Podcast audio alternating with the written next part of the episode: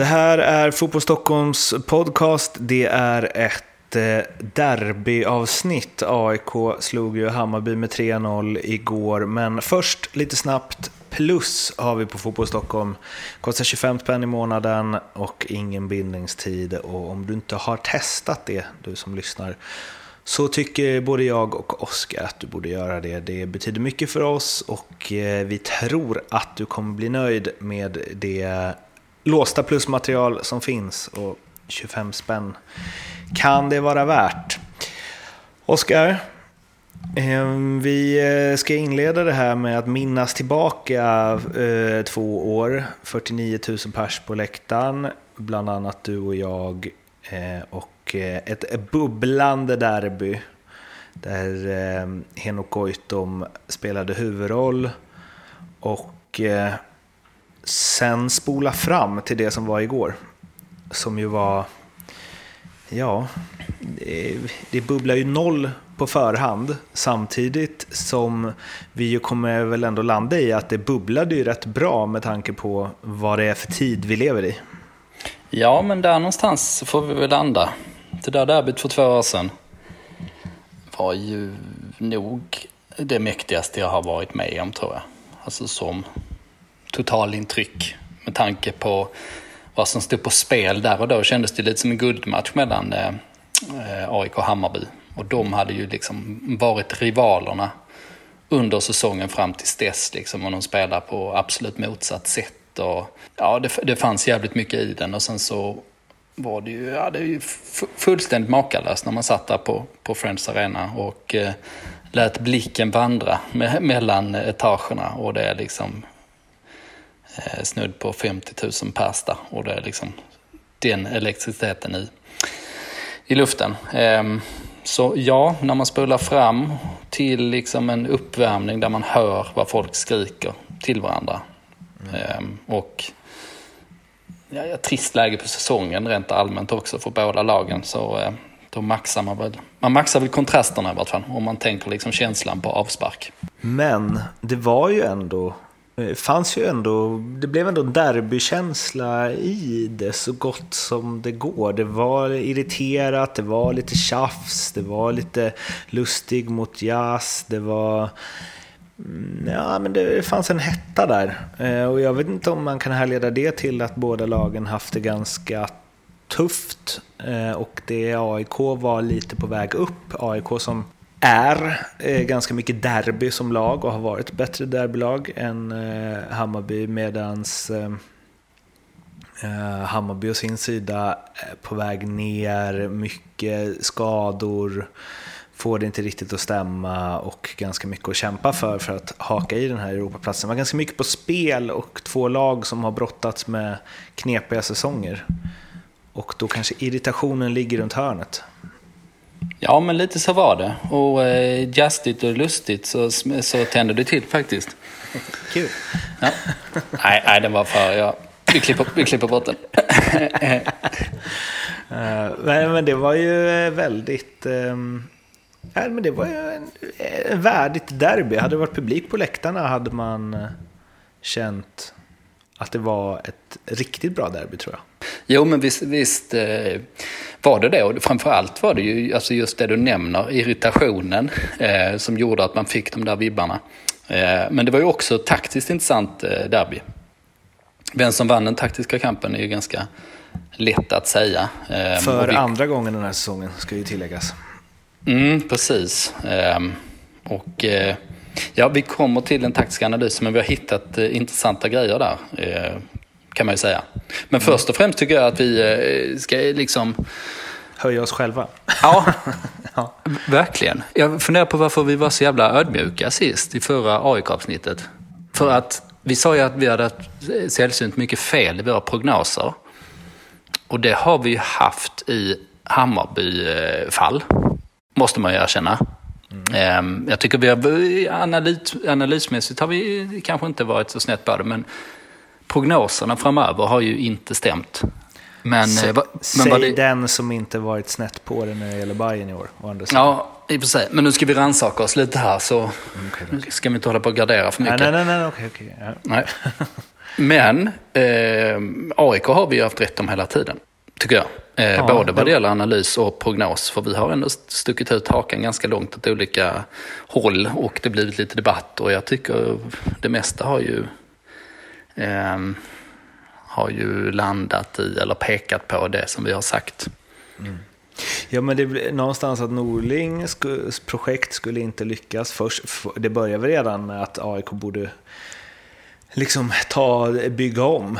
Eh, och sen så Norlings projekt inte skulle lyckas utan han skulle få sparken, vilket han fick. När Bartos tog över så var vi väl ändå ganska nöjda med det, att vi kände att det var rätt val. Eh, men sen har vi varit tveksamma till varför han inte spelat 4-3-3, varför det har pungat ut massa pengar på värvningar när det egentligen handlat om att eh, vänta in nyckelspelare. Eh, och nu kör de 4-3-3, Nabbe har sin favoritposition, eh, spelare tillbaka från skada och visst, värvning av Lustig har slagit väldigt väl ut. Rogic också helt okej. Okay. Men nu, nu rullar det ju, eller man, man känner ju hur de liksom äter sig in, eh, eller når mer och mer det de vill vara. Eh, och det är också en känsla av att det, kom, det, här, det här kommer inte bara svänga helt plötsligt. Utan de är ju på väg mot något. Ja, man kan väl säga att de är ju inte på väg mot något eh, spännande, men de är på väg mot något eh, jävligt eh, stabilt och ganska bra, kan man väl säga. Och det är väl, ja, det är väl någonstans där man... Det är väl dit man får sträva en säsong som detta. Det får ju vara, får vara gott nog såklart. Men nu är det 4-3-3. Vi sa ju från start, okej, okay, så fort de börjar spela 4-3-3 så bör det gå bra. Ehm, av lite olika skäl som vi eh, tog upp. Sen ska det väl sägas i och för sig att eh, truppen kanske inte har varit klar för att man ska spela på det sättet fullt ut. Men jag tycker ändå att det var lite märkligt val att välja den här 4-4-2 landslagsmodellen och gå tillbaka till de absoluta grunderna. Ehm, um, AIKs expected goals i de här matcherna i början var ju alltså, bland det värsta man har sett. Man skapade nästan inga chanser alls. Även om man då liksom fick, fick någon slags eh, formationsmässig trygghet, liksom, om man ska försöka se det som glaset som halvfullt. Men eh, nu är man ju rätt bra eh, och när man tittar på startelvorna som vi har framför oss nu och väger in att eh, AIK har haft en eh, träningsvecka eh, utan matcher och, eh, och Hammarby har kört på fullt hela tiden och har haft eh, skavanker på bärande spelare i varenda match. Och AIK hemmaplan så eh, ja, men då är det rätt tydligt var favoritskapet ska ligga oavsett tabelläge. Ja, väldigt tydligt inför den här matchen. Ja, för formationerna såg ju ut enligt eh, följande. Eh, Janosevic, Karl, Metz, Pertan Lustig, Rogic, Ado Larsson, Bahoui, Goitom, Abraham. Mot Ostedt, Björklund, Magyar, Fänger. Sen får man väl räkna yttrarna här då, då som, ja, vi kommer till det sen, men wingbacksen Jas och Rodic. Eh, tremanna centralt mittfält, Andersen, Kalili och eh, eh Junior. Och sen på topp eh, Aron Johansson och eh, Gustav Ludvigsson. Och det är ju eh, tydlig skillnad på kvalitet. Ja, men jag tycker faktiskt det är det när man, när man bryter ner det. För att eh, då saknar ju Hammarby eh, Bojanic Tankovic och man eh, saknar, eh, man hade inte Kasaniklic från start, vilket vi kommer till, och eh, Tim Söderström, Simon Sandberg, eh, högerbacks eller höger wingbacks-alternativen. Satt på bänken och ansåg inte vara redo för att spela 90 minuter. Så nej, AIK var ett bättre lag på, på pappret och när man även vann den taktiska kampen eh, ganska klart så eh, vet man varför det slutade som det gjorde. Daniel Angegård som ju eh, gör taktiska analyser hos oss har ju eh, analyserat den här matchen och han slår ju då ner på eh, wingbacksen. Ja, han satte ner fingret eh, tydligt där. Och den analysen som jag tror kommer ligga ute när ni eh, lyssnar på det här, den bekräftar den bilden som jag tror att många fick. Eh, ofta i fotbollsmatcher så tänker jag mig att, liksom att eh, den genomsnittliga fotbollsentusiasten tittar ganska lite på hur lag försvarar och hur man släpper in mål. Alltså man kanske ser vem som är närmst, liksom, om det är en sån markeringsmiss eller om någon blir avdribblad eller något sånt där. Men i det här fallet tror jag ändå att ganska många kunde se det här med blotta ögat när det hände. Att eh, Hammarby försökte spela 3-5-2 där Rodic och Diaz på, på kanterna eh, skulle gå ganska högt i press eh, och de skulle ligga ganska högt i eh, uppspelsfas. Eh, till exempel de försökte kontra en hel del. Liksom. Man, de låg och, åtminstone Rodic låg och tjuvade lite där. Och med wingbacks så eh, handlar det mycket om eh, när man möter ett lag som spelar med wingbacks, då handlar det om att hitta ytorna där. Liksom. Det är väl en, eh, ofta en enkel taktik att eh, om de sjunker eh, lågt så hittar man eh, ytorna framför dem och om de går högt så hittar man ytorna bakom dem. Och I det här fallet så hittar ju AIK ytorna bakom dem hela tiden på olika sätt. Ehm, och det ledde ju till alla chanser som AIK skapade. Och i förlängningen ledde det också till att AIK ofta hade liksom sådana här lägen i boxen, alltså tre mot tre och tre mot fyra och sånt där. Liksom. Att man verkligen hade mycket folk i straffområdet mot ganska få försvarare. Och det är liksom en, en drömposition att få det på det sättet. Så dels eh, konstaterar Daniel Langegård att eh, taktiken, balansen, ständigt denna balans, eh, inte funkade i Hammarby, men också att Rodic och Jazz eh, inte gjorde sitt eh, jobb tillräckligt bra. Att de eh, struntade i att försvara i kritiska lägen och sen kan man ju spekulera huruvida det beror på liksom instruktioner eller liksom personliga beslut. Men, Men eh, mycket tydligt och förvånande också att liksom man, man bjuder på den här typen av lägen liksom när AIK ställer upp med så Paulus Abraham och Nabil på kanterna. Men eh, vi har ju som sista punkt, men jag tycker vi flyttar upp den hit. Förbjud offensiva vingbackar. Mm. Eh, och det är ju din, eh, är ditt plakat. Ja, om jag får ta över, vad blir det, Karl-Erik Nilssons jobb får det väl bli va? Mm. Eller om jag blir justitieminister i Sverige. Ehm, ja. Då kommer mitt första drag vara att förbjuda offensiva wingbackar. Mm. Jag tänker mig liksom att eh, man kan få ett, eh, ett, ett bötesbelopp som ändå svider om man spelar med en, en offensiv wingback. Kanske ett, Flytta polisens resurser dit. Ja, ett kortare liksom, fotboja om man spelar med två offensiva wingbackar. Mm. Och sen eh, ja, upp till livstid då, vid upprepad förseelse. För det, det är som att man kan slänga in vilken spelare som helst där eh, känns det som. Och det är liksom, jag vet inte om man tänker att så, äh, de är så långt ute på kanten så de kan ändå inte göra någon skada där. Det gör inte så mycket om de inte är superba defensivt. Huvudsaken är att det liksom, vi får ytterligare ett anfallsalternativ och att det blir frejdigt och, och så. Eh, och innan eh, du fortsätter din din eh, protestmarsch här så eh, är det ju, jag tror att det kan grunda sig lite i att de offensiva ytterbackar som man inspireras av som tränare och spelare gissar jag. Alltså, och har gjort de senaste åren, det är väl Ja men eh, Dani Alves, eh, Marcelo eh, och liksom eh, ja, men, spelare med eh, bra inlägg, som skapar mycket offensivt, som är liksom hot som vilken offensiv yttermittfältare som helst egentligen. Men det är också bara det man ser och det som höjs. Men de är ju bra försvarsspelare också. Framförallt är de ju tillräckligt bra försvarsspelare för att klara av att försvara i ett lag de spelar i som oftast är ganska dominanta offensivt. Men nu har det blivit lite som att eh, det är det enda som räknas. Att man erbjuder flera anfallsalternativ. Det spelar liksom... Det, och det är lite konstigt. Mm. För generellt tänker jag att tränare bryr sig väldigt mycket om hur bra man är på att försvara. Precis, det gör nog de flesta också i och för sig. Men ja, nej, men som du säger, de här spelarna du tar upp är egentligen liksom, ja men det är ju ytterbackar. Alltså de är ju, de är ju eh, förmodligen bäst på att försvara till och med. I grunden, de kan spela i, i liksom försvara stabilt i en, fyr, en fyrbackslinje till exempel utan problem.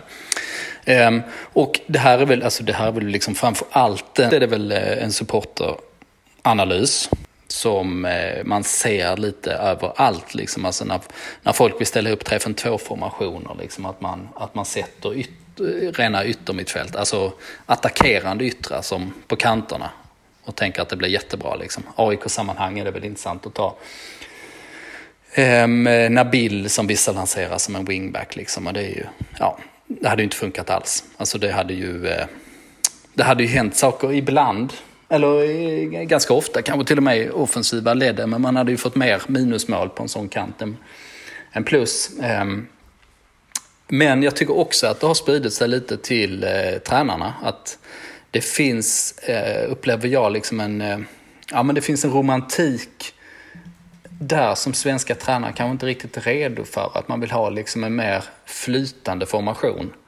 Alltså eh, att eh, AIK skulle kopiera Atalanta är väl det det tydligaste exemplet. Men att man liksom har de här eh, universalspelarna som hänger ihop på ett, på ett annat sätt mer liksom än en, en, en rigid formation där rollerna är liksom, ja, mer klassiska. Um, och det är värt att ta upp i det här sammanhanget för att uh, när AIK spelade med, uh, ja men de spelade med Yldetupa på en kant till exempel, um, mot uh, Falkenberg hemma. Och det var ju det var där man förlorade matchen. Um, då tänker man liksom Falkenberg hemma, visst fan ska man kunna spela med en offensiv spelare där liksom. Men det var ju Falkenberg runda i Ylätupa tills de fick sitt mål. Nej, AIK förlorade inte den för de gjorde kvitterade faktiskt på övertid. Eh, lite oförtjänt där. Men eh, eh jag tyckte det var lite samma sak idag, eh, eller igår. Ehm, och eh, Rodic som en eh, wingback var ju uppenbart att det inte var riktigt klart.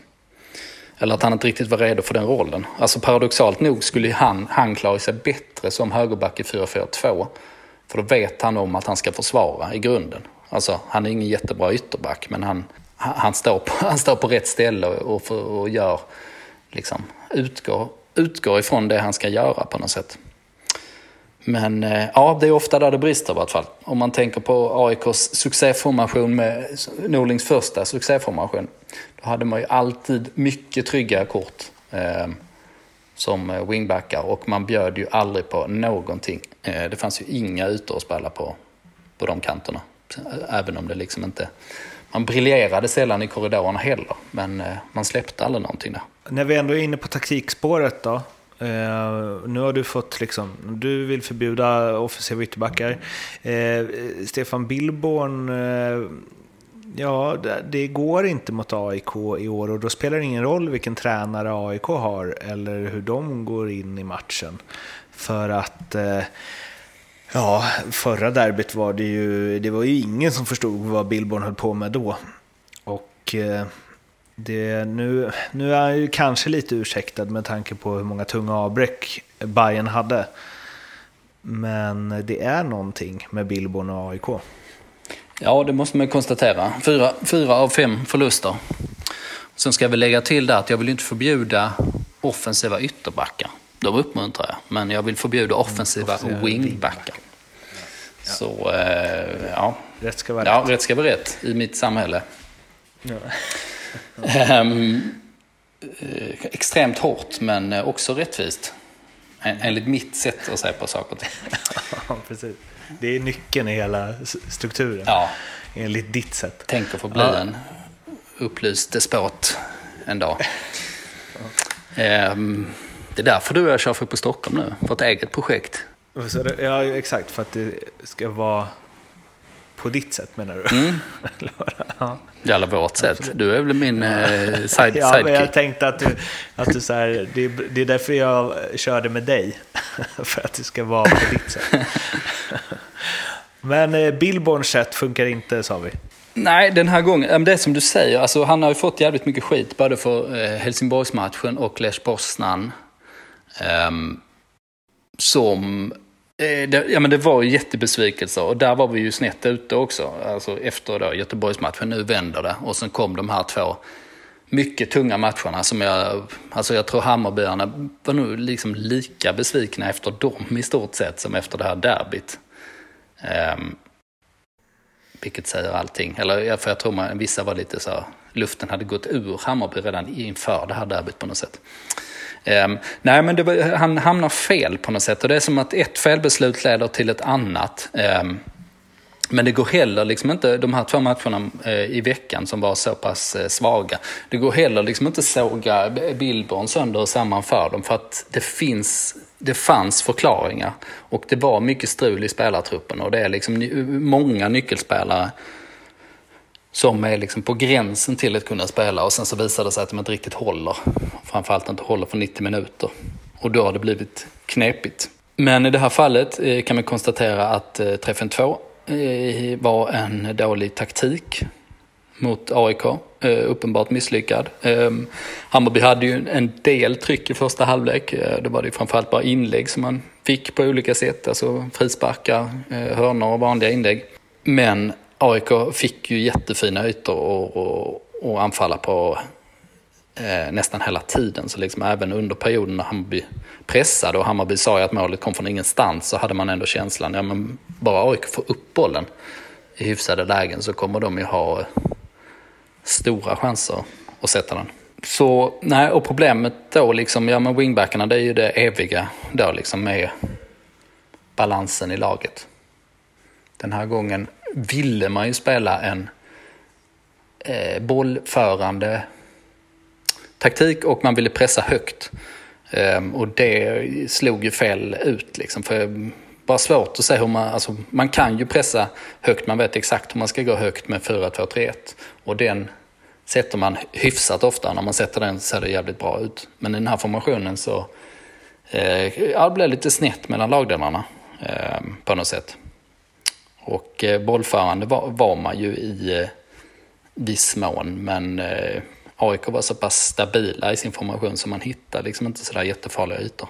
Och det är inte bara vi som tycker att eh, Billborn kämpar lite med eh, taktiken och så. Även Alexander Kacaniklic hade synpunkter efter matchen och eh, inte jätteofta man ser en spelare så tydligt kritisera sin tränares drag. Nej, det är, ja, det är jävligt sällan man ser det faktiskt. Ja, alltså det kan ju vara att någon är lack för att den blev utbytt eller något sånt. Eller att den tycker den borde få fler chanser. Men att liksom gå in på spelidén så. Mm. Eh, jag kan inte komma på något på rak arm så faktiskt. Nej, och det är ju minerad mark kan det ju vara. Alltså för att tränarens huvudsakliga uppgift är ju att eh, sätta ut en taktik och ett lag som man tror ska vinna. Och när det faller på det sättet så Ja, det har nu blivit ett eh, samtal där med de två emellan. Och det som är intressant då, alltså man, om man tar upp de här eh, aspekterna från de förra matcherna, alltså med många eh, nyckelspelare som var osäkra om de kunde spela eller inte. Så angav ju Billborn det skälet om Kasaniklic nu också, att han, han var inte liksom 90 minuters spelare och han behövde vila lite och det ställde sig Kasaniklic mycket frågande till. Det har han gjort en gång tidigare också. Så eh, där kan man ju vara rätt säker på att det var, eh, ja men det var ju besvikelsen, att han var förbannad helt enkelt, som gjorde att han tog bladet från munnen eh, vid, eh, liksom direkt efter man förlorat med 3-0. Men det, det ligger ju någonting i det. Alltså, eller det finns någonting i det som är, gör det kritiskt såklart. Om de har ett mycket bra samtal och rensar luften och, och ser framåt eh, tillsammans, liksom, då löser man det. Men om man inte gör det så är det ju liksom allt från liksom, att det ligger och irriterar till liksom, öppen konflikt som väntar. Det var inte riktigt så man såg eh, Kacaniklic säsong utveckla sig, får man ju säga. Nej, apropå när vi, har, apropå när vi har haft fel, eller jag har haft fel. Mm. Jag, jag dubbade ju honom som säsongens spelare på förhand. Ehm, det var visserligen eh, liksom, ja, i februari eller någonting. Men eh, då kändes det som att Hammarby bara skulle rusa ur startblocken och Kasaniklic skulle vara bäst av alla. Och skulle inte säga någonting rubrikmässigt på hela säsongen eftersom det, det ligger liksom inte för honom. Men nu är han ju uppe som tvåa på eh, eh, såga trä, egen tränarlistan den här säsongen. Vem var etta då? Ja, det, så jag tänkte om du skulle komma på det. Och då Astrid? Nej, han är ju... Nej, han, har inte, han har bara gjort det genom att inte vilja spela för klubben. Ja, han har inte, inte i rubrikväg. Astrid har gjort mycket annat. Nej, men jag tänker på Keba Ceesay. Eh, Just det. I Sirius som, eh, ja, man, han blev petad där av Henrik Rydström. Eh, förmodligen ett helt riktigt beslut eftersom han hade bättre alternativ. Eh, och Keba Ceesay var vansinnig för att han inte fick spela. Eh, påstod att de inte hade haft någon dialog. Eh, vilket sen visade sig att jo, men de snackar ändå ganska mycket. Eh, men han angav ju skälet att det inte var någon social verksamhet. det är lite svårt, för, bara lite svårt att få ihop vad det är som... Han, han liksom angav, eh, han kritiserade det med att ta upp ett argument mot sig själv. Blir det ju. Ja, det är nog det va? Ja. Eller liksom, uppenbarligen spelade han de han tyckte var bäst, alltså är det ingen social verksamhet. Alltså, ja, skitsamma. Mm. Keba kämpar på. Eh, får se om Kacaniklic också gör det. Avslutningsvis ska vi gå in på något eh, fint, som både vi tycker är fint. Och det är ju eh, Nabil Bahois och Paulus Abrahams eh, vänskap. Och framförallt kanske Nabbe där. Som ju Ja, jag blir ju otroligt glad när Paulus eh, gjorde mål. Gladare när han själv gjorde det. Där jag bara vill sticka emellan med två fina mål. Paulus återigen visar att han är en klassavslutare och Nabbes är ju... ja, det är härligt att man kan göra det på den nivån. Att han så här, hur lugnt som helst bara bredsida bollen på sidan av målvakten. Mm, det illustrerar eh, Hammarbys taktiska problem. Ja, och... ja, det var ganska tomt där på den sidan. Mm. Eh, eller liksom på ena halvan av planen blir det ju. liksom, ja, Rodic-kant. Anyway, så... Um, eh, Anabbe är ju otrolig på det där att liksom ta hand om dem och han sa det ju det att så här, vi hänger mycket utanför planen och så. Och det är ju liksom 10 plus år mellan dem. Och ändå, det är som han tar dem under sina vingar, han vet vad de går igenom och eller han liksom guida de här kidsen.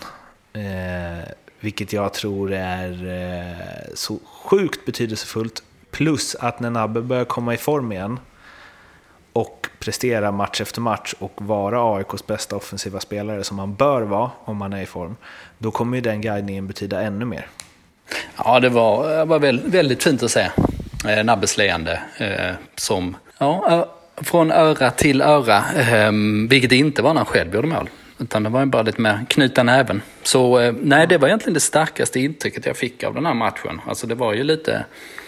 Det var ju kul att Sebastian Larsson hoppade bock. Ehm, och eh, ehm, ja, Lustig eh, versus Diaz där eh, ja, satte ju någon slags prägel på matchen. Men det, men det var ju lite så tramsig duell mellan dem också. Alltså det var lite halvskallning och halvfilmning och sånt. Ehm, så ja, jag, jag gick inte riktigt igång på det där.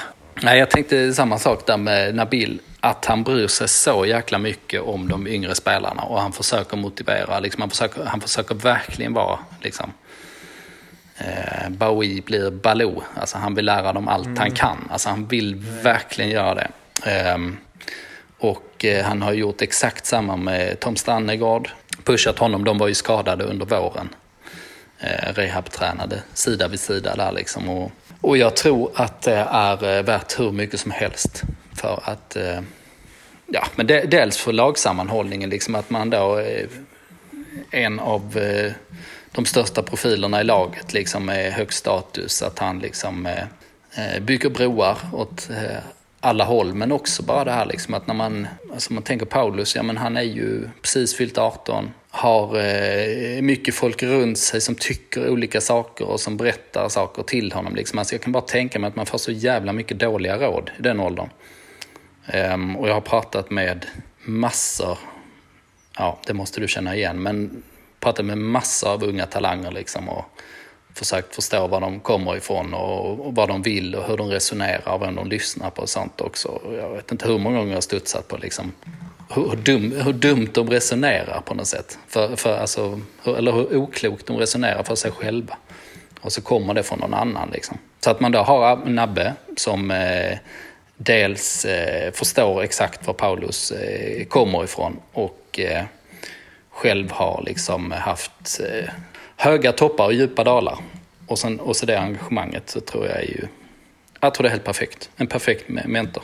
Med eh, de vackra bilderna så avslutar vi den här Derbypodden. Vi eh, finns på Instagram, Twitter, Facebook och som sagt testa gärna plus. Då blir vi glada. 25 spänn i månaden, ingen bindningstid. skulle betyda mycket för oss och projektet Fotboll Stockholm. Vi hörs igen nästa vecka. Tills dess, ha det fint. Hej då. Hej då.